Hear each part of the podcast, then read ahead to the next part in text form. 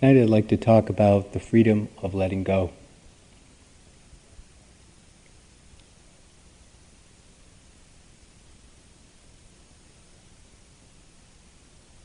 When you begin to walk this path of awareness, you can find the Buddha's teachings in some of the strangest places.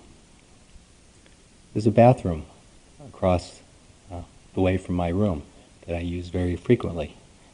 And there's a very ancient toilet in this bathroom. And the toilet has always kind of driven me crazy because it, it's pretty finicky, doesn't work very well, um, it's a little bit unpredictable. Uh, but the bathroom is very convenient, so I keep using it. Well, when I came back to the center this time, the toilet was still there, but there was a sign on the toilet. And the, si- the sign read this This toilet is usable. But, and the but is in italics, requires patience and perseverance. It requires patience and perseverance to flush properly. Signed, Metta.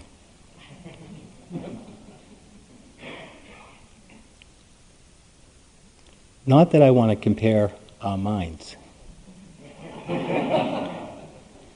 too close, too closely to the toilet. But what I would like to say, and maybe you have a few doubts about this right now, is that our minds are still usable and they are trainable. Okay? The mind is trainable. It's still possible, and what I mean by trainable is that it's possible that we can free ourselves of needless suffering, that we can begin to discover you know, a peace that's unconditioned, it's unconditioned within us.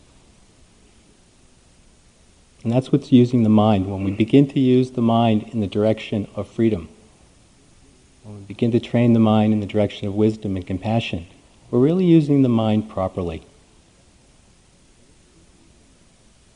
But it definitely, definitely requires patience and perseverance. I think that's particularly true, you know, in the first few days of a retreat. When we come here and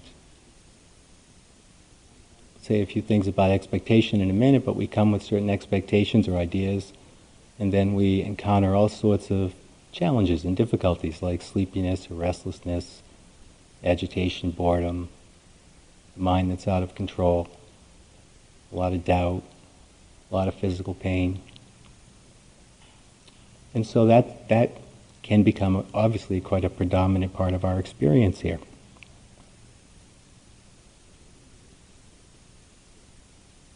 Fortunately, patience and per- perseverance is cultivated. We don't actually have to have it right away. In fact, patience and perseverance develops out of doing this practice. And whether you know it or not, it's helpful to know it. But whether you know it or not, that's exactly what we're cultivating here right now during this retreat. Really working on opening and allowing, cultivating patience. And patience and perseverance are so useful. Not only useful in this particular context, but if you left this retreat with just a little bit more patience, a little bit more inner strength, a little bit more perseverance, if that's all you took from this retreat, it would be invaluable. It would serve you very well.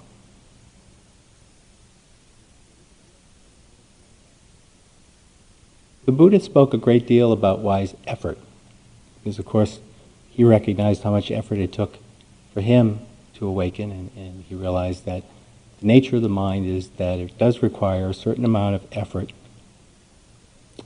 But wise effort is a little bit different than a lot of other kinds of effort that we're used to using in our lives.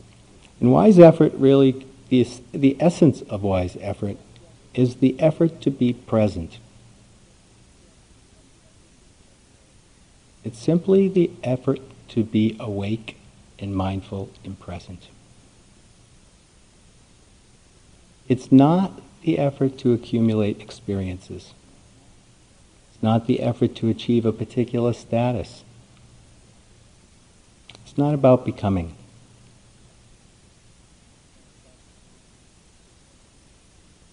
Wise effort leads to a process of awakening. And this awakening leads to a letting go. And what we're letting go of is we're letting go of what brings suffering. Couldn't be more practical, couldn't be more useful. What we're letting go, whether we recognize it or not, again, is that we're letting go of our suffering. Wise effort is balanced effort. It's a balanced effort. It's a balance between two different extremes. The Buddha was really clear about this because he was very familiar with both.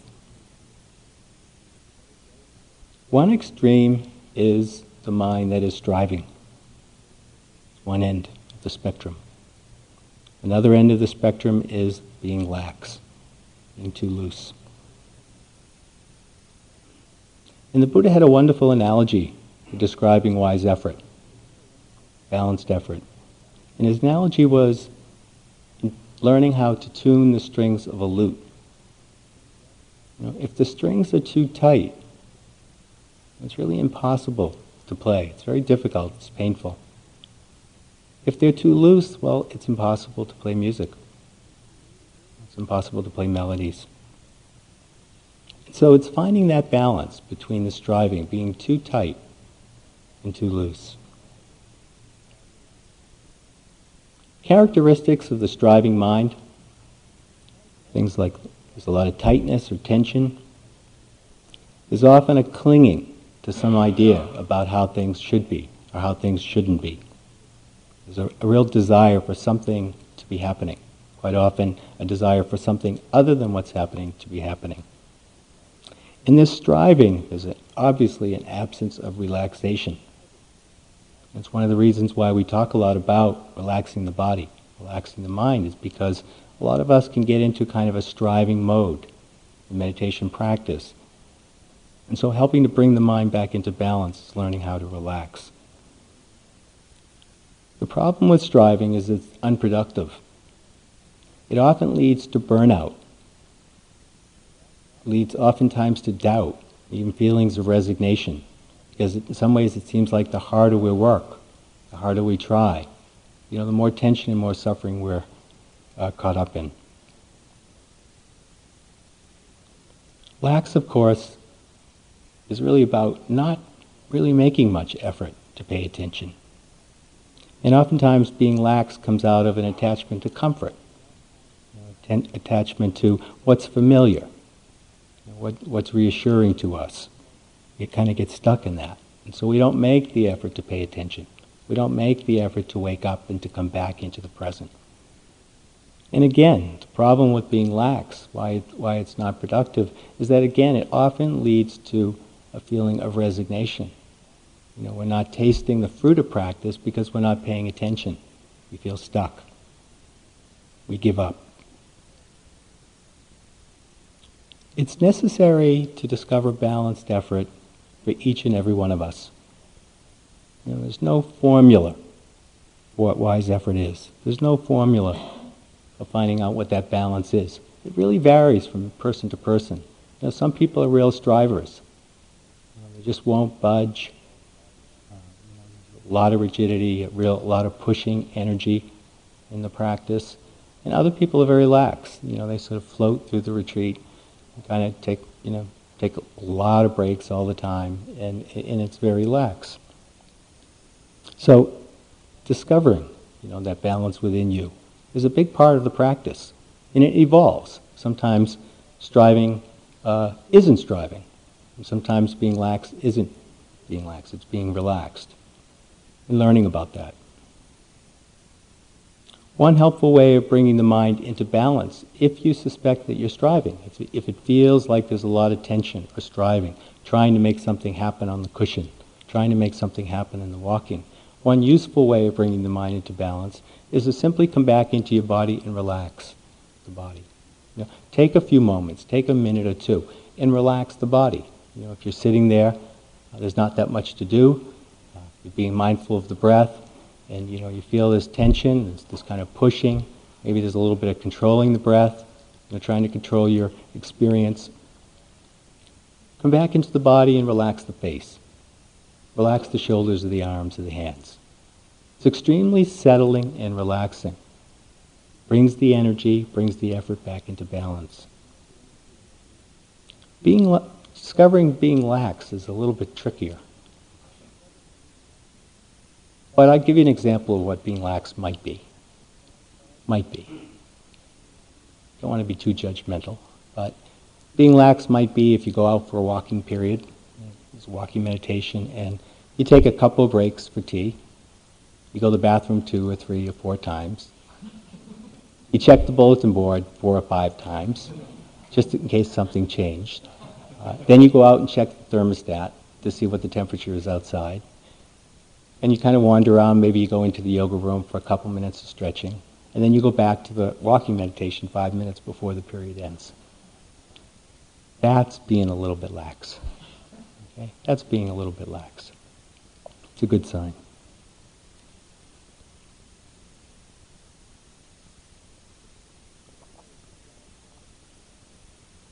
Another way of describing wise effort, this is a description I like a lot, and that's gentle perseverance.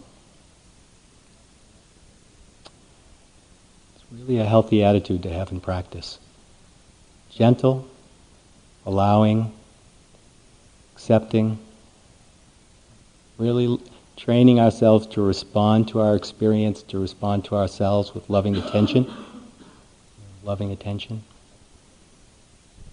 gentle quality, and then the perseverance, the willingness to stick it out, you know, to have the courage to meet the challenges, the inevitable challenges that we encounter along the way. To be steady, to be steady through the valleys, you know, those low periods. And to be steady when you're feeling really wonderful, really high, really peaceful. But to keep being mindful of what your experience is. You know, that continuity of attention. That's perseverance. That perseverance can turn into striving, so it needs to have that gentle, allowing, compassionate quality. And so learning to bring both of those qualities into your effort. Really checking in regularly to see where that effort is. is am I being gentle? Am I being persevering?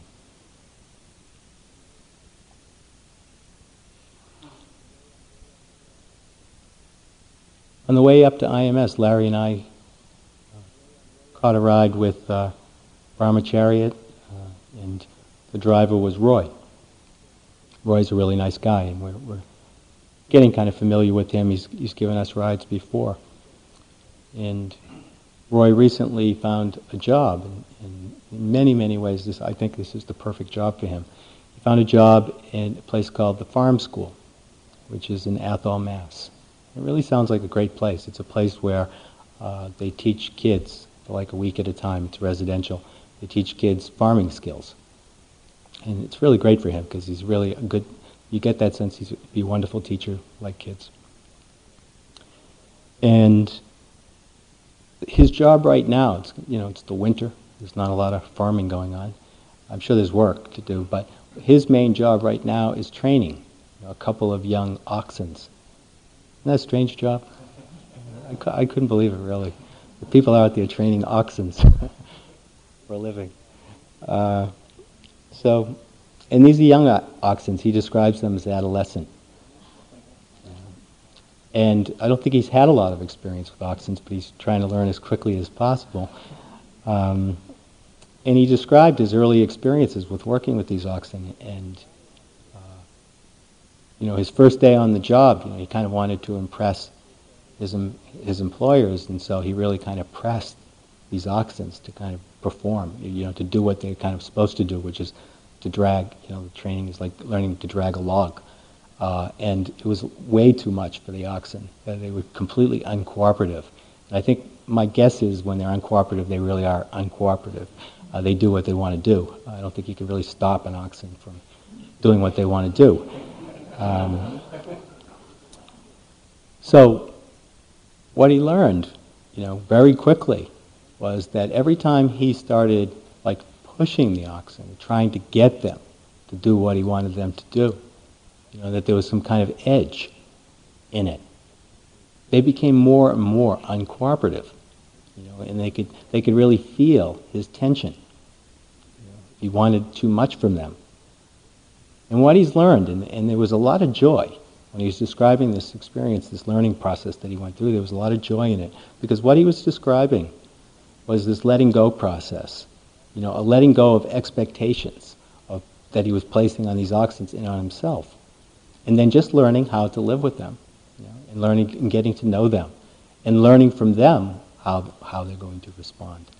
And so it becomes much more of a receptive process. But at the same time, he hasn't forgotten his job, which is to train the oxen. You know, they have a purpose, they have a function. And for him, it was very freeing to let go of that. You could see he really started enjoying it. There was a lot, of, lot more joy in his practice and his training the oxen. Well, we're training our minds. It's very, very much the same. The minds are extremely uncooperative. In fact, that's an insight. You know, if you've had that insight, uh, you're on the right path. It is very, very uncooperative. In the first few days of a retreat, we see that. You know, we can have the best intentions. And the mind doesn't necessarily go along. But what we can begin to do is work with our relationship to the way things are, our relationship to that uncooperative mind, and learn patience. Learn how to hold that uncooperativeness in a gentle way. Not to judge it, but not to forget that we have a job. And the job is to train our minds towards freedom. It's an important job.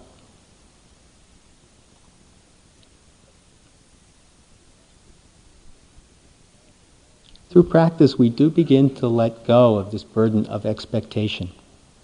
And this letting go of expectations in our practice is a very natural process. Very natural process. One thing I'd like to say right up front is that there's nothing wrong with having expectations. It's not like it's a bad thing. The fact is, we have all of us have certain expectations when we come into practice, and those expectations are conditioned by the past. You know, it could be uh, conditioned on our early experiences from childhood. It could be conditioned by Dharma books that we read. You know, there's kind of two sides to reading Dharma. One side is it's very inspiring, uh, and you know, many of us wouldn't be on the path if we didn't pick up a book and read about it. Uh, but there's another side, which is when you start reading about other people's experiences, well, we kind of expect to have the same. And then we come on retreat, and it's really not like that necessarily, right away anyway. And so it often leads to a lot of doubt. And the problem with expectations is that it's a setup in a way when we come and have certain expectations of ourselves. Because what we're doing is we're creating this tension, or we're certainly discovering this tension between the way things are and how we think they should or shouldn't be. As long as we have expectations, we're going to be dealing with that tension. Because the nature of the mind is that it's changing. If we have a certain expectation that it's going to be a certain way, we're setting ourselves up for discouragement. We set ourselves up for doubt.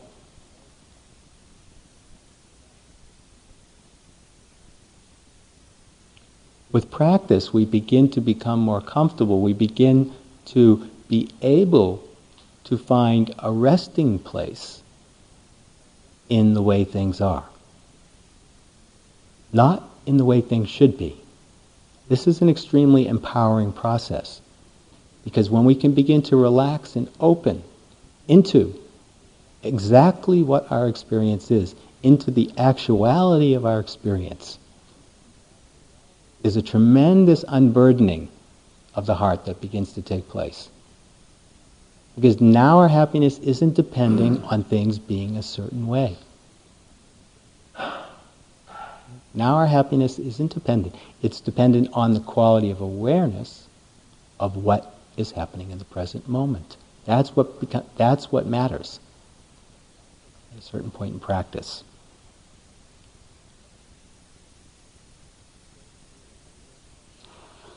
I'd like to say a couple words about working with doubt, because doubt does come up in practice. It's one of the sort of the classic hindrances. To begin to let go of doubt. You know, when I speak of doubt, I don't mean the doubt I'm talking about is self-doubt. It's a contracted energy. You know, it's, it's, it's, a, it's a doubt in yourself or doubt in your uh, effort in your practice. Doubt is this kind of very contracted energy that can kind of undermine our effort or our aspirations in practice. Um, it's not inquiry. Inquiry is this very open-hearted looking at your experience, really investigating it. That's the great doubt. talking about the little doubt, the doubt that really resides in insecurity and anxiety and fear. Doubt about ourselves. Beginning to let go of that through practice means being mindful of that experience of doubt when it comes up. There's no need to be afraid of it if it comes up, but there's no need to get buy into it either. To take it for what it's real. That it's some comment on who you are and who the, what the practice is about. The fact is, doubt arises, that particular energy, that, that mental energy, that doubt, that emotion, arises under certain conditions. And it always arises when the conditions are difficult. When something is happening that we don't want to be happening. You know, and like I said, when you come into a retreat, oftentimes you get hit with a lot of different hindrances. You know, multiple hindrance attack. You know, lots of different things happening at once. Restless one minute, sleepy next minute, bored the next minute, anxious the next minute, fantasizing the next minute, and then you come back to your breath. You know, sometimes it's like that. Not always, by no means, but sometimes it really is like that. And so those are the conditions that give rise to this particular state of mind. And you can see it, because what happens when you start feeling really peaceful and calm? And probably everybody's had at least one or two moments in this retreat where you're feeling peaceful and calm. Immediately the mind says, ah, this is great. And you're not feeling doubt. You know, you're feeling a little bit more confident. But then the conditions change. It doesn't last. If we cling to it, it creates tension, and then doubt arises again. And so when we can begin to recognize doubt for what it is, instead of buying into it, we can begin to let it go. Sometimes older students, you know, people have been practicing a lot, they have a lot of doubt in their practice, but they don't even recognize it. You know, there's a lot of faith too that keeps them on the path. But there's also this gnawing doubt that they can't do it, that it's, that's out of their reach liberation is just someplace else, and they're not going to get there. Um, and, you know, there's a denial about it, though. There's kind of a pushing it down, not wanting to look at it. And that, to me, is not the skillful way of working with doubt. It's much more skillful to look at your experience, and if doubt crops up, see what it is that energy, that state of mind. Real confidence comes out of working with doubt. You know, when you face doubt in this, in this context, and you allow for it, but you keep persevering. Remember, that's the part of the energy. That's when we need perseverance. We need gentleness too, but we definitely need perseverance through the doubt. When we can persevere through it and we see it change, we develop confidence. It no longer pushes us around. Now, I don't just mean self doubt in practice context, I mean self doubt out there too. Because there's lots of situations that we live in, lots of conditions that provoke that particular energy. So, learning how to deal and recognize learning how to deal with it here and recognize it for what it is so that it doesn't push you around. Very liberating. Very, very liberating.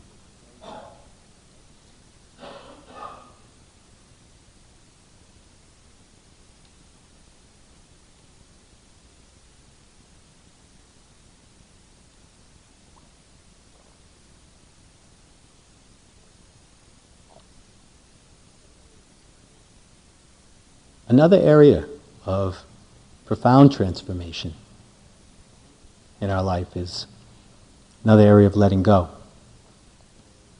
Is the area of life which I describe as habit. the power of habit. Learning how to let go of habit, our reliance on habit. I'm sure pretty much everybody here recognizes this fact that when we live our lives habitually, you know, and so oftentimes we do.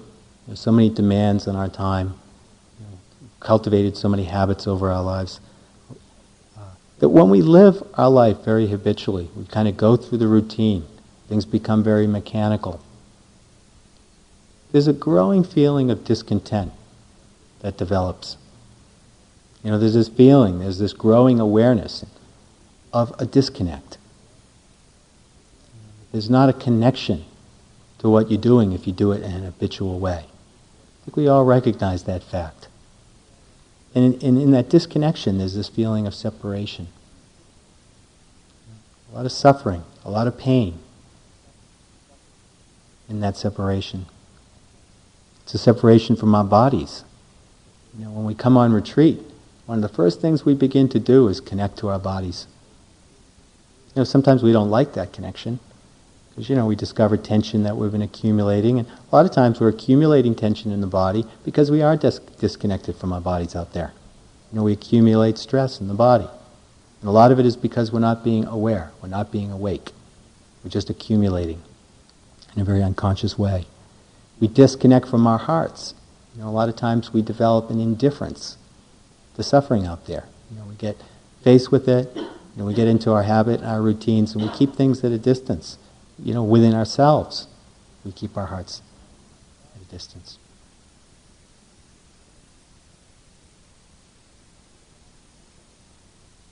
When we rely on habit, one problem with that is that it lim- limits us. It limits possibilities. It limits possibilities of relating to your experience. In other words, when we're caught in habit, we keep relating to new experiences in fact, every experience you have is a new experience. It's happening in a new moment in time, in a new day. This was a different day than yesterday. Tomorrow's going to be a different day than today, guaranteed. It's always changing. But we keep relating to those experiences in the same way out of habit. And that's very draining. It's not energizing. And so, what we can begin to do with practice, and this is what we do right from the very beginning, is to try to begin to pay attention to those areas in our life that have become very habitual. And this, of course, is one of the reasons why we emphasize so much paying attention to the ordinary experiences. You know, there's the formal sitting and walking. There's breathing, which is very ordinary. We depend on it. It happens. But outside the formal practice, paying attention to those ordinary experiences is extremely transformative. Because what we're beginning to do is let go of our reliance on habit and instead begin to establish a relationship to the experience that's much more direct, much more whole. You know, what we do at CIMC a lot, teachers at CIMC, is we always take ordinary experiences and we give what we call homework assignments mindfulness homework assignments in our practice groups. What we do is we take ordinary experiences like brushing your teeth. You know, you can even choose the ordinary experience you want. It could be brushing your teeth, shower, dishes, uh, walking to the car, uh, just about anything that you might do, sipping a cup of tea. Taking that experience that we take for granted, you know, that we do in a very habitual way. And instead, what we do is we take it as a mindfulness practice. In other words, can we be fully present for that experience. And if we are fully present, what happens? Is it the same experience or is there a transformation that happens? The challenge about teaching in the city like that is that oftentimes people forget the homework, like right away. Like by the time they leave class, I have people tell me they don't even remember the homework by the end of the class. And, you know, it's, so it's tough uh, to be mindful, you know, to, to, to take those kind of experiences. Uh, so oftentimes I, I make people tell me what the homework assignment is before they leave so that it gets in their brain a little bit. Uh, here on retreat, we have different conditions. You're constantly being reminded, incessantly being reminded uh, to pay attention. You know, to pay attention to whatever you're doing. Sometimes that's a little boring and tiring, maybe, but we kind of need it because we forget over and over again. So, paying attention to our experience, just through the practice of mindfulness, we begin to let go of habitual ways of relating. You know, we begin to respond in much more creative ways. The activities that we engage in become energized because we're present. When we're not there, it's very dead. But when we're there, even brushing the teeth, I have people report to me that so many interesting things about brushing their teeth or taking a shower or washing the dishes. Things that they discover along the way that they've been washing dishes all their life, but they didn't see. they didn't notice. They weren't sensitive to what was happening.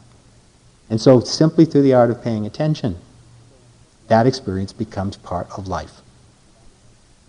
It be, it's, it's energizing, it gives you juice. There's a relationship that we establish. Sometimes that relationship is tense or it's painful. It doesn't matter. There's still this truth, there's, there's still this direct contact with what you're doing. And that's what matters. That's what, of course, what, is what leads to liberation, is that direct contact with your experience. Habit separates us, it distances us. So every moment that you come back to your breath, every moment that you come back to, to being mindful of some experience you're having, you're letting go of that power of habit. You're letting go of that burden, really.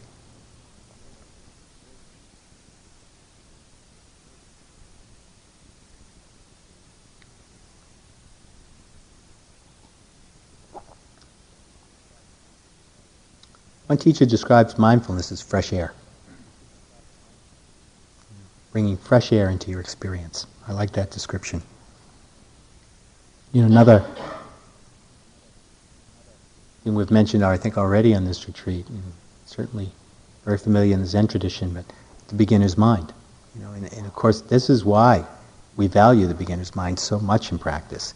And it's challenging to have a beginner's mind. It's not so challenging at the beginning but it gets challenging as you practice. And the reason is, is because we form habits.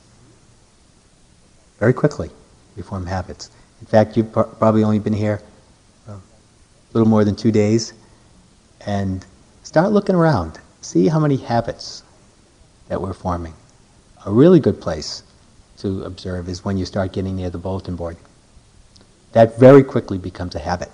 It's very habit forming to check out the bulletin board out because there's information, but it becomes quite habitual. It's a form of entertainment. You get stuck in doing it. You know, walking through the shoe room, immediately the head goes up. We're looking at the bulletin board, lots of interest. We recognize that it hasn't really changed much. We feel a little discouraged by that fact, and we go walking along. And we've done that all very habitually. Okay? So when we bring mindfulness to it, uh, we can begin to. Uh, not always have to do the same thing over and over again. We have choices. Another area of letting go, another area of freedom. It's an extremely significant area of freedom. And that is letting go of our conditioned reactions to both pain and pleasure. Again, it's our conditioned reactions that limit us. You know, when we encounter something painful, you know, the, odd, the, the usual re- response, of course, is contraction, tightness, aversion, pulling away, judging. Okay? With, with pleasure, of course, it's a different reaction. It's a clinging, clinging on. In terms of working with wise effort and pain, I'd like to say a couple things about pain, uh, because it's a very common experience. When we just focus right now on physical pain. Because, of course, there's physical pain and there's definitely emotional pain or painful states of mind. We'll talk maybe a little bit more about that later in the retreat. But working with physical pain, it's very important to discover for yourself what wise effort is. What does wise effort mean to you in working with pain? What does it mean to be gentle? One, it means to begin to open to pain letting go of the value judgment that it's a bad thing. You know, to begin to just open up to it. You know, we're deeply conditioned, first of all, to think that pain is bad. To begin letting go of that value judgment. The way we let go of that judgment is through mindfulness. Because remember, mindfulness is non judgmental attention. That's, that's its description, that's its quality. It's loving attention. Another description of mindfulness loving attention. It doesn't judge pain. Actually, it doesn't judge pleasure either. It just knows that it's there, it's open to it meets it with a very open quality, okay, non-judging. Uh, so when we begin to open to our pain with mindfulness, when we can bring some mindfulness onto the sensation itself, we're beginning to decondition our reaction to it. You know, we're beginning to relate to it in a very different way, a radically different way. We're so used to running from it as fast as we can that when we can begin to face it, you know, with mindfulness, with an open heart, just allowing it to be there. You know, we don't have to like it. It's kind of the other extreme of striving. But meeting it, You know, meeting it without judging it. And also meeting your reaction. Getting to know how you, rea- how you relate to pain. You know, is there fear, contraction, tightness? Seeing that. You know, recognizing that. See if you can open to the reaction itself, whether it's fear or anger, resentment about the pain, impatience. Be mindful of that feeling. Be mindful of that reaction. And do that very quickly. Open to the pain, be aware of the reaction, then simply return again to the breathing. Working skillfully with pain. Sometimes it's helpful to stretch a little bit. There's no doubt about it. You know, if you moved at every moment of discomfort, you'd be moving a lot, maybe. You might not sit still for very long. So sometimes there's discomfort. Depends on the quality of discomfort. It depends on the condition of your body. Sometimes it's helpful to sit there, stretch a little bit, sit still. Be mindful of the pain, be mindful of the reaction, and just stretch. Other times it's very important not to do that. You know, other times it's, it's much more helpful to shift, or to stand up, or to sit in a chair. Because what we want to do is encourage relaxation in our practice. And if we're sitting in excruciating pain, it's a little bit challenging to relax. You know, it's not impossible, but it's challenging. And so to help bring the mind into balance, you know, because if you're in excruciating pain, quite often there's a lot of reactivity there, whether we know it or not, a lot of tension around that. It can become overwhelming and predominant in the practice. And so if you find that is happening and you're sitting, you should open up, free yourself, sit in a chair, try a new posture, try a bench. Finding that balanced way, that balanced effort of working. Be gentle, be compassionate. No need to judge yourself or the practice for the pain, but see if you can meet it with an open heart. It's very, very good training not only in working with physical pain, but emotional pain too. In working with pleasure, you know, I guess there's a number of pleasures that we experience on retreat. They may not be as many as we're used to. Um, but certainly one area that is very common, this area of pleasure, is, is of course the world of thoughts, uh, the worlds of fantasy, daydreams, and planning. Uh, and, you know, it can get uh, they're very seductive, really, when you're sitting there and you're feeling very bored or restless or, you know, just kind of tired of doing the practice. Uh, you know, it's very easy to trip off and go off into that world of uh, fantasy, uh, into the world of daydreams, or, or start planning sometimes even your next retreat, even if you're hating it. Uh, you know, uh, you, know you, you, can plan for anything. And, and, and, and so often it's, it's, you know, all of this stuff it's natural to have all of these things come up. But, you know, it's when you get caught by it that it becomes a problem. You know, when we begin to rely on the world of fantasy, you know, when we begin to rely on the world of daydream, or, or we rely on plans for our refuge, you know, a refuge from maybe what's unpleasant, a refuge from what's happening in the present, it creates tension in the mind. Because we're always dealing with, whether we know it or not, we always have to deal with what is. And when we cling on to these uh, very momentary experiences of pleasure, uh, it creates tension because they are momentary. It's a setup. Much better, much, much better to begin pointing the mind in a direction that is more useful. Much more useful to begin to point the mind towards inner freedom. Much more useful to begin to cultivate and make a conscious choice to cultivate qualities like concentration. One of the one of the uh, potential, anyways, fruits of being on a retreat is that we can do things. Some, you know, uh, it's simple. So in some ways, we can, you know, creates a space to support us at least in doing it more uh, wholeheartedly, you know, in a more focused way, and we can develop concentration, a mind that's very focused and steady. And that can develop through the retreat. Might not feel very focused right now, but it does develop as the retreat goes on, and I feel it in the room. A higher level of concentration in this room than there was at the beginning, that's for sure. No doubt about it. From Saturday night to now, this room feels really different. And that's a reflection of concentration. That's a reflection of one's growing capacity to be able to be with your experience in a more steady, relaxed, silent way.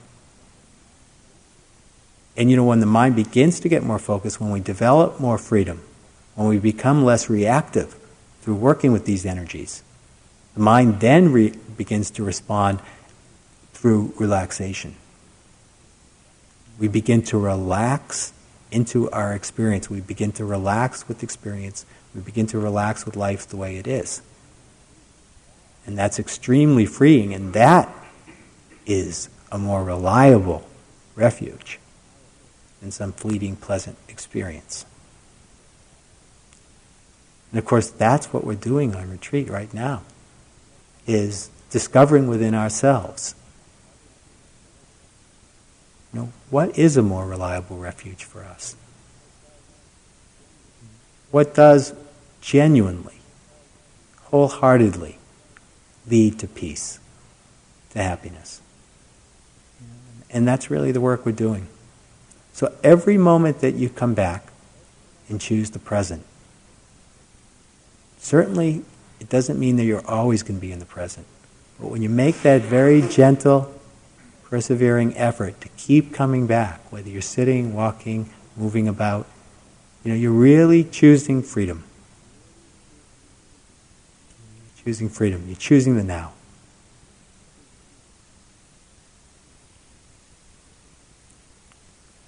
Let's sit for a couple minutes.